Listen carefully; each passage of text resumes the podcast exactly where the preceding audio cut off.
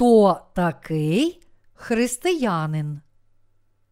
Лист до римлян, розділ 8, вірші 9, 11.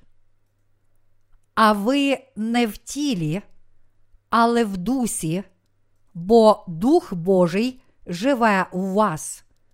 А коли хто не має Христового Духа, той не Його. А коли Христос у вас, то хоч тіло мертве через гріх, але дух живий через праведність.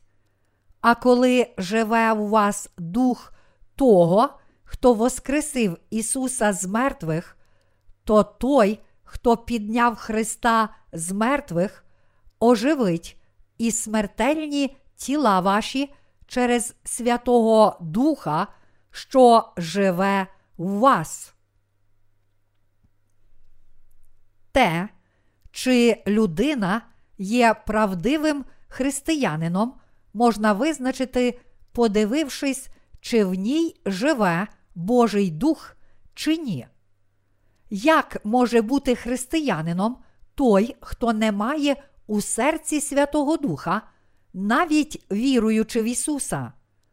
Павло каже нам, що віра в Ісуса не є вирішальною, але основним є те, чи ми віруємо в нього, пізнавши Божу правду й увірувавши в неї.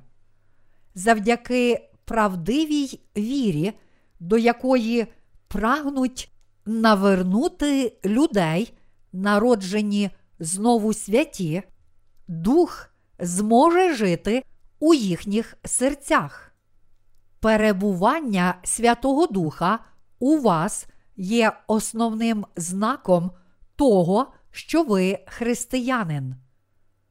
Павло сказав: А коли хто не має Христового Духа, той не його. Мається на увазі, що не має значення, хто ця людина священник чи євангеліст. Якщо у її серці немає Святого Духа, то вона не є Божою дитиною. Ви повинні завжди пам'ятати про те, що якщо не вірите в Божу праведність, яка веде вас до знаходження Святого Духа, то грішите та приречені на пекло. Тому усім нам необхідно звернутися до Євангелія води та духа, у якому міститься Божа праведність. Якщо Святий Дух живе в нас, то отже ми вмерли для гріха завдяки нашій вірі у хрещення Христа. Але Дух наш живий, тому що ми знайшли праведність. Більше того, коли наш Господь знову прийде на землю, наші смертні тіла також віднайдуть нове життя. Ось чому ми повинні думати про того, хто дарував нам Святого Духа.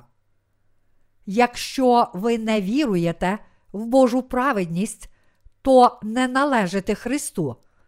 І навпаки, якщо ви віруєте в Божу праведність, Святий Дух живе у вас.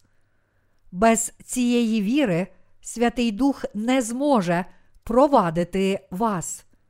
Якщо слово спокутування не перебуває з вами, ви не належите Христу, ви не Його діти, навіть якщо щонеділі невтомно відвідуєте церкву і сповідуєте апостольський символ віри.